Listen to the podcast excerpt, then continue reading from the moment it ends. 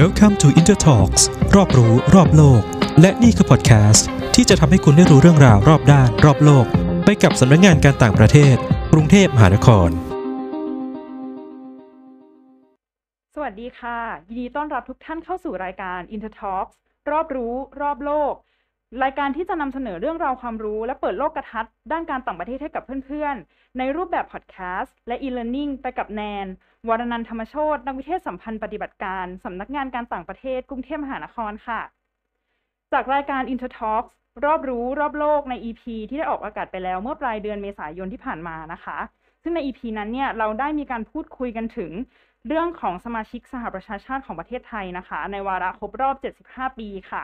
สำหรับวันนี้ค่ะ เราจะมาพูดคุยรับผู้แทนจากกองงานบริหารองค์การระหว่างประเทศ กรมองค์การระหว่างประเทศกระทรวงการต่างประเทศ คุณธีรวี กุรเดชพบค่ะ สวัสดีค่ะคุณธีรวีในเรื่องนี้ได้อย่างถูกต้องแล้วก็ชัดเจนที่ครับสุดสวัสดีะครับ ผมธีรวีกระเดชพบนะครับนักการทูตปฏิบัติการกองงานบริหารองค์การระหว่างประเทศ กรมองค์การระหว่างประเทศครับ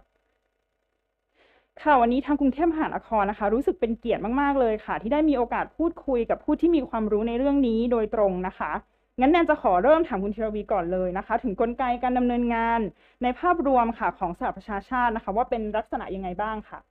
ครับขอบคุณมากนะครับ แล้วก็รู้สึกเป็นเกียรติอย่างยิ่งนะครับ ที่ทางที่ทางกรุงเทพมหานครนะครับ ได้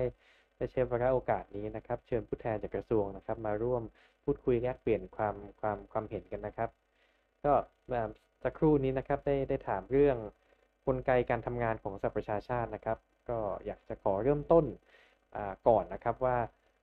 สหประชาชาติเนี่ยปัจจุบันเนี่ยก็มีสมาชิกอ่า193 ประเทศนะครับ จากทุกภูมิภาคทั่วโลก มีความหลากหลายนะครับ มาจากหลากหลายแบ็กกราวด์หลายภูมิภาคดังนั้นการอยู่ร่วมกันเนี่ยต้องมีกฎกติกา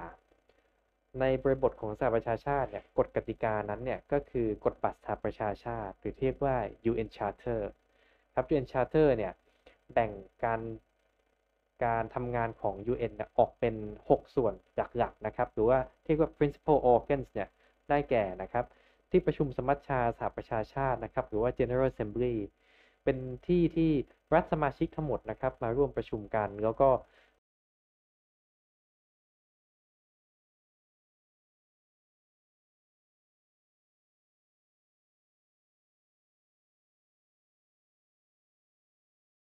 หารือเจรจาตกลงกันนะครับ โดยที่สิ่งที่เป็นผลลัพธ์ของการเจรจานั้นเนี่ยเราจะเรียกว่า ข้อมติ หรือว่า resolution resolution เนี่ยก็มีลักษณะที่เป็นสิ่งที่ไม่มีผลบังคับตามกฎหมาย แต่ว่ามีน้ำหนักมาก เพราะว่าเป็นเจตจำนงร่วมกันนะครับของรัฐสมาชิกนะครับ สองนะครับก็คือคณะมนตรีความมั่นคงแห่งสหประชาชาตินะครับหรือว่า Security Council อันนี้อาจจะได้ยินกันบ่อยหน่อยนะครับ มีสมาชิกทั้งหมด 15 ประเทศนะครับแบ่งเป็นสมาชิกถาวร 5 ประเทศ ได้แก่ จีน ฝรั่งเศส รัสเซียสหราชอาณาจักร แล้วก็สหรัฐอเมริกานะครับ แล้วก็สมาชิกไม่ถาวรอีก 10 ประเทศที่มาจากการเลือกตั้งนะครับ ไทยเคยเป็นสมาชิกแล้วหนึ่งครั้งนะครับ เมื่อปี 1985 ถึง 1986 นะครับ โดยที่ UNSC หรือว่าคณะมนตรีความมั่นคงแห่งสหประชาชาติเนี่ยนะครับ ก็จะพูดคุยการเจรจาหารือกันในเรื่องของการรักษาสันติภาพโลกเป็นหลักนะครับสามนะครับศาลยุติธรรมระหว่างประเทศหรือ International Court of Justice นะครับ เป็น organ ที่พิจารณาเรื่องข้อพิพาทระหว่างรัฐสมาชิก UN ด้วยกันนะครับ ปัจจุบันเนี่ยประกอบด้วยองค์คณะของตุลาการผู้พิพากษานี่ยครับจำนวนทั้งสิ้น 15 ท่านนะครับวาระคราวละ 9 ปีนะครับ ถัดไปก็คือคณะมนตรีเศรษฐกิจและสังคมนะครับหรือเรียกว่า Economic and Social Council นะครับเรียกสั้นๆว่า ECOSOC ประกอบด้วยรัฐสมาชิกเนี่ยจำนวนมากขึ้นมาหน่อยหนึ่งมาจากการเลือกตั้งเหมือนกันจำนวน 54 ประเทศนะครับ ไทยก็เป็นสมาชิกในวาระปัจจุบันนะครับ ตั้งแต่ปี 2020 ถึง 2022 และปัจจุบันนี้ก็ ฏิบัติหน้าที่รองประธานของ ECOSOC ด้วยเช่นเดียวกันนะครับ ซึ่งงานของ ECOSOC เนี่ยก็จะเน้นไปทางด้านการพัฒนานะครับ แล้วก็มีเรื่องของการประสานระหว่างทบวงการชำนาญพิเศษ หรือว่า specialized agencies ด้วยนะครับ ถัดไปก็คือสำนักงานเลขาธิการหรือว่า UN Secretariat ซึ่งอยู่ภายใต้กำกับของท่านเลขาธิการหรือว่า Secretary General นะครับ Secretariat เนี่ยก็เป็นเสมือนหน่วยธุรการของ UN และมีหน่วยงานที่อยู่ ภายใต้การกำกับดูแลเนี่ยเป็นจำนวนมาก เพื่อสนับสนุนการปฏิบัติตามภารกิจต่างๆ ของสหประชาชาตินะครับ ปัจจุบันมีเจ้าหน้าที่อยู่ทั่วโลกกว่า 44,000 คนเศษนะครับ มีสำนักงานใหญ่ตั้งอยู่ที่นครนิวยอร์ก มีสำนักงานย่อยอีก 3 แห่งนะครับ ที่นครเจนีวาประเทศสวิตเซอร์แลนด์นะครับ ที่กรุงเวียนนาประเทศออสเตรียนะครับ แล้วก็ที่กรุงไนโรบีประเทศเคนยานะครับ แล้วก็ principal organ สุดท้ายเนี่ยก็คือ คณะมนตรี Power Trustee หรือว่า Trusteeship Council นะครับ ซึ่งดูแลดินแดนที่อยู่ใน Power Trustee ก็คือดินแดนที่เคยเป็นอาณานิคมนะครับ ปัจจุบันนี้คณะมนตรี Power Trustee เนี่ยได้ยุติการดำเนินงานไปแล้วเนี่ยตั้งแต่ปี 2537 เพราะว่าปาเลาซึ่งเป็นดินแดนที่อยู่ในภาวะนี้ได้รับเอกราชไปนะครับเมื่อย้อนกลับไปเมื่อสักครู่นะคะ คุณธีรวีพูดถึงที่ประชุมสมัชชาสหประชาชาติ หรือว่า General Assembly นะคะ ทางแนนเนี่ยก็เลยอยากจะทราบว่า UN เนี่ยเขามีการจัดการประชุมสมัชชาสหประชาชาติยังไงบ้างคะครับเขาเรียนว่านะครับที่ประชุมสมัชชาสหประชาชาติเนี่ยเป็นอะไรที่ค่อนข้างจะใกล้ตัวประเทศไทยเนี่ยก็พอสมควร เพราะว่าเป็นกรอบหรือเป็น principal organ เนี่ยที่มีสมาชิกรวมเนี่ยถึง 193 ประเทศคือทุกประเทศเนี่ยมีผู้แทนอยู่ในนี้ มีการพูดคุยเจรจาในทุกมิตินะครับในทุกๆเรื่อง แบ่งการดำเนินงานเนี่ยออกเป็น 7 ส่วนใหญ่ ๆ นะครับ ก็คือที่ประชุมเต็มคณะหรือ plenary แล้วก็มีการแบ่งงานออกเป็นกรรมการอีก 6 ชุด ซึ่งกรรมการแต่ละชุดเนี่ยก็จะดูเรื่องที่ค่อนข้างเฉพาะ ชื่อก็จำง่ายมากนะครับ 1 2 3 4 5 6 แต่ก็จะดูแล cover หัวข้อที่แตกต่างกัน กรรมการ1เนี่ยดูเรื่องสันติภาพและความมั่นคง กรรมการ 2 ดูเรื่อง การพัฒนากรรมการ 3 เรื่องสิทธิมนุษยชน กรรมการ4เนี่ยก็คือเรื่องของการเมืองพิเศษและเรื่องอนานิคมนะครับ แล้วก็5เนี่ยเป็นเรื่องการบริหารจัดการและงบประมาณ6เนี่ยเป็นเรื่องกฎหมาย ทั้งนี้ทั้งนั้นเนี่ยทุกประเทศเนี่ยก็จะมีผู้แทนอยู่ในทุกคณะกรรมการนะครับ เคยมีคนไทยเนี่ยเป็นประธานสมัชชาด้วยนะครับหนึ่งครั้งนะครับเมื่อนานมาแล้ว ปัจจุบันนี้เรา อยู่ในเซสชันที่ 76 นะครับ ของการประชุม ก็เป็น UNG จะ76แต่ละปีก็ตามเลขปีของสหประชาชาติ ก็มีคนไทยที่เป็นประธานสมัชชาสหประชาชาติเนี่ยครั้งที่ 11 เมื่อปี 2499 นะครับ ซึ่งท่านนั้นก็คือพระเจ้าวรวงเธอพระองค์เจ้าวันไวยทยากรกรมหมื่นนราธิพงประพันธ์นะครับ ท่านเป็น PGA 11 ครับ ค่ะ เวลาเราพูดถึง UN เนี่ย เรามักจะพูดถึง เลขาธิการสหประชาชาติ หรือว่าเลขาธิการ UN นะคะแนนอยากจะทราบว่าเลขาธิการ UN คนปัจจุบันเนี่ยเป็นใครคะแล้วท่านมีบทบาทยังไงบ้างในปัจจุบันคะก็ขอเรียนว่าเลขาธิการ UN เนี่ยหรือที่เรียกว่า Secretary General เนี่ยเป็นผู้บริหารสูงสุดของสำนักงงานเลขาธิการนะครับ เป็นผู้แทนขององค์กรในการติดต่อประสานงานกับหน่วยงานภายนอก ท่านมีวาระคราวละ5ปี ปัจจุบันเนี่ยท่านชื่อท่านอันโตนิโอกูเตเรสนะครับ ปัจจุบันอยู่ในวาระที่ 2 ของการดำรงตำแหน่งแล้วนะครับ ตั้งแต่ปี 2565 นะครับ แล้วก็จะครบวาระปี 2569 นะครับ เดิมท่านเคยเป็นนายกรัฐมนตรีของโปรตุเกส แล้วก็เคยเป็นประธานคณะมนตรี แห่งสหภาพยุโรปและอดีตข้าหลวงใหญ่ผู้ลี้ภัยแห่งสหประชาชาตินะครับ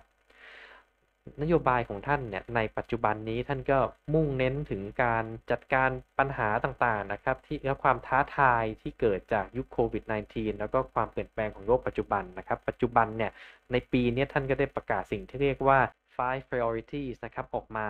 ซึ่งมีอยู่ 5 ด้าน ก็จะขออ่านให้ฟังนะครับ ด้านแรกก็คือ tackle the pandemic ก็คือการจัดการกับโรคระบาดนะครับ 2 คือ transform the global financial system นะครับ 3ก็คือ take urgent climate action เป็นเรื่องการแก้ไขปัญหาการเปลี่ยนแปลงของสภาพภูมิอากาศนะครับถัดไป 4 นะครับคือ build sustainable peace ก็คือการรักษาสันติภาพอย่างยั่งยืน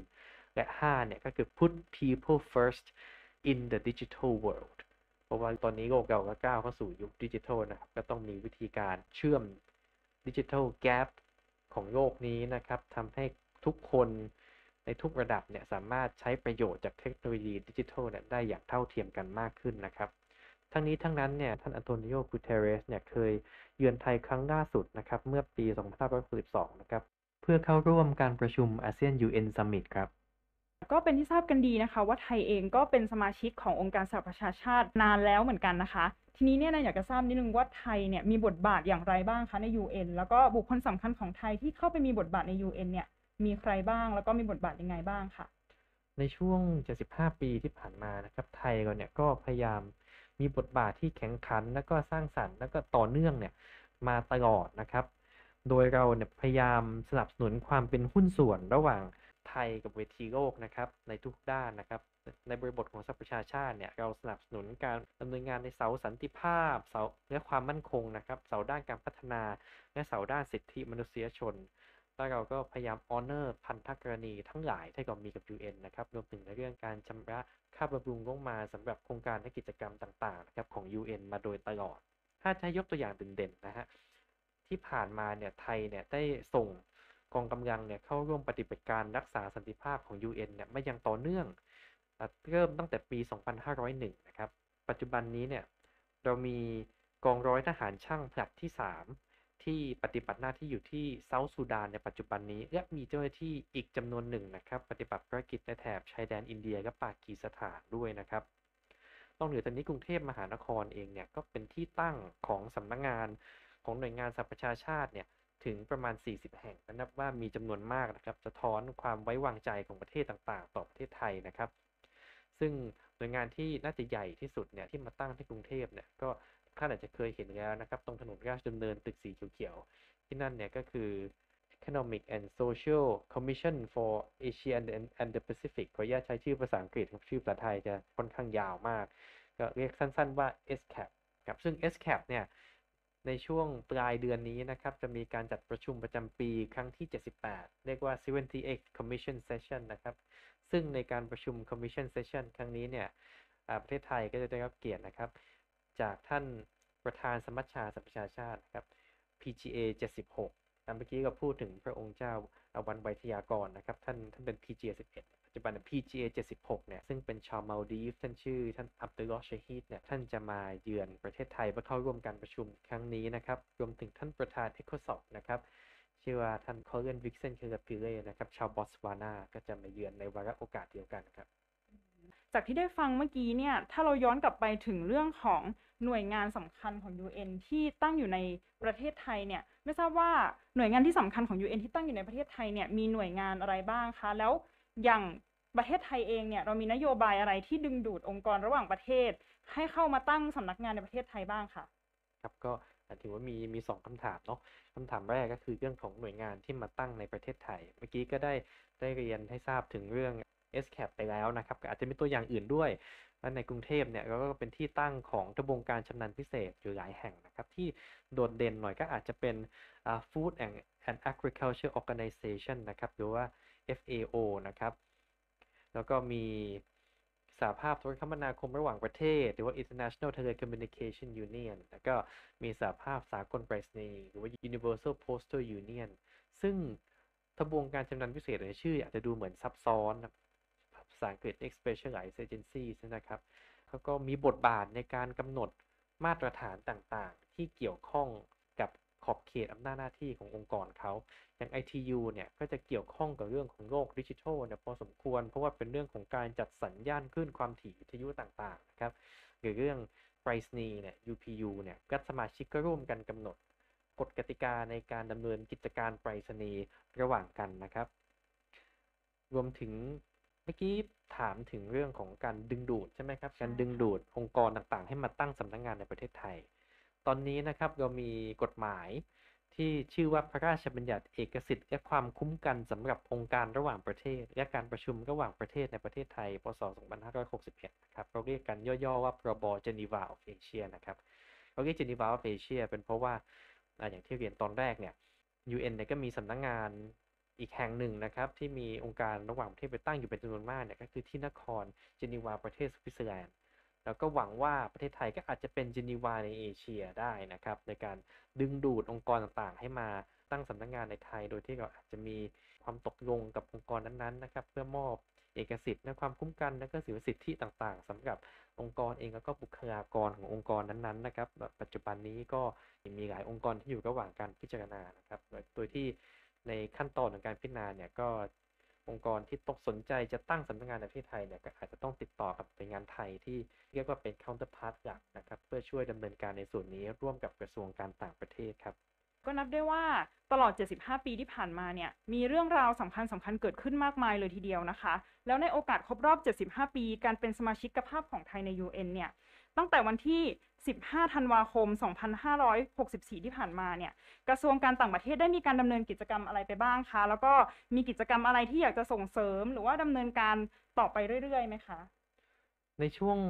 ปีที่ผ่านมานะครับรัฐบาลไทยให้ความสำคัญกับวาระการเฉลิมฉลองครบรอบ 75 ปีนี้เป็นอย่างมากนะครับ โดยที่ในวันสำคัญเนี่ยก็คือวันที่ 15 ธันวาคมเนี่ยนะครับ เมื่อปีที่ผ่านมาก็มีการ กล่าวคำปราศัยโดยท่านนายกนะครับ ผ่านสถานีวิทยุกระจายเสียงแห่งประเทศไทยรวมถึงกระทรวงเองเนี่ยโดยท่านรองนายกรัฐมนตรีรัฐมนตรีว่าการกระทรวงการต่างประเทศเนี่ยท่านก็ให้เกียรติเป็นเจ้าภาพงานเลี้ยงรับรองเพื่อเฉลิมฉลองวาระโอกาสนี้ก็มีผู้แทนจากหลายภาคส่วนรวมถึงผู้แทนเยาวชนไทยนะครับ มาร่วมงานด้วยนะครับ แล้วก็นอกเหนือจากนี้เนี่ยทางกระทรวงได้จัดกวดออกแบบตราสัญลักษณ์ครบรอบ 75 ปีของการเป็นสมาชิกของไทยนะครับ แล้วก็นอกจากนี้มีการ จัดกิจกรรมเพื่อยกระดับความตระหนักรู้ของคนไทยต่อสหประชาชาติ จริงๆ ก็เป็นเรื่องที่ไม่ได้ห่างไกลตัวนักนะครับ แล้วก็มีการจัดพิมพ์หนังสือ เรื่องบัวแก้วไขปริศนาสหประชาชาตินะครับ แล้วก็การ์ตูนแอนิเมชันอีกจำนวน 4 ตอน ซึ่งทั้งตราสัญลักษณ์เอ่ยหนังสือเอ่ยแล้วก็การ์ตูนแอนิเมชันเนี่ยก็อาจจะมีการขอความอนุเคราะห์ทางกรุงเทพมหานครในช่วยเผยแพร่ต่อไปนะครับ ยินดีมากเลยค่ะ ค่ะก็สำหรับในประเด็น ที่เราได้พูดคุยกันวันนี้เนี่ยถือว่าเป็นประเด็นที่น่าสนใจ แล้วก็ต้องยอมรับว่ามีหลายประเด็นที่ก็ได้เรียนรู้ด้วยกันในวันนี้เหมือนกันนะคะ ซึ่งจริงแล้วเนี่ยในปัจจุบันเนี่ยการทูตแบบพหุภาคีเนี่ยถือว่าไม่ไกลตัวเราเลยนะคะ ก็ในวันนี้ค่ะ ต้องขอขอบคุณนะคะ คุณธีรวีและกระทรวงการต่างประเทศเป็นอย่างมากเลยนะคะ ที่สละเวลามาให้ความรู้กับพวกเราในวันนี้ค่ะ ขอบคุณค่ะคุณธีรวี ขอบคุณครับ ค่ะ นอกจากนี้นะคะ ต้องขอขอบคุณค่ะ สถาบันพัฒนาข้าราชการกรุงเทพมหานครเป็นอย่างสูงด้วยนะคะ ที่ให้การเอื้อเฟื้ออุปกรณ์ แล้วก็สถานที่ในการถ่ายทำในวันนี้ค่ะ เน้นเชื่อว่าวันนี้เพื่อนๆ น่าจะได้รับสาระความรู้ด้านต่างประเทศไปมากเลยทีเดียวนะคะ หากเพื่อนๆ อยากได้รับสาระความรู้ดีๆ แบบนี้ สามารถติดตามรายการ Intertalks รอบรู้ รอบโลก ในวันอังคารและวันพฤหัสบดีผ่านเสียงตามสายของสำนักงานประชาสัมพันธ์ Facebook สำนักงานการต่างประเทศ กรุงเทพมหานคร YouTube ช่อง International Affairs Office BMA Spotify และ Apple Podcast ค่ะ แล้วพิเศษสุด ๆ เลยนะคะ อย่าลืมเข้าไปร่วมสนุกชิงรางวัลของที่ระลึก ในโอกาสครบรอบ 75 ปี ไทยสหประชาชาติ สนับสนุนโดยกระทรวงการต่างประเทศกันได้ทาง Facebook Fanpage ของสำนักงานการต่างประเทศกันเยอะ ๆ นะคะสำหรับวันนี้ขอบคุณทุกท่านที่รับชมรับฟังค่ะ สวัสดีค่ะ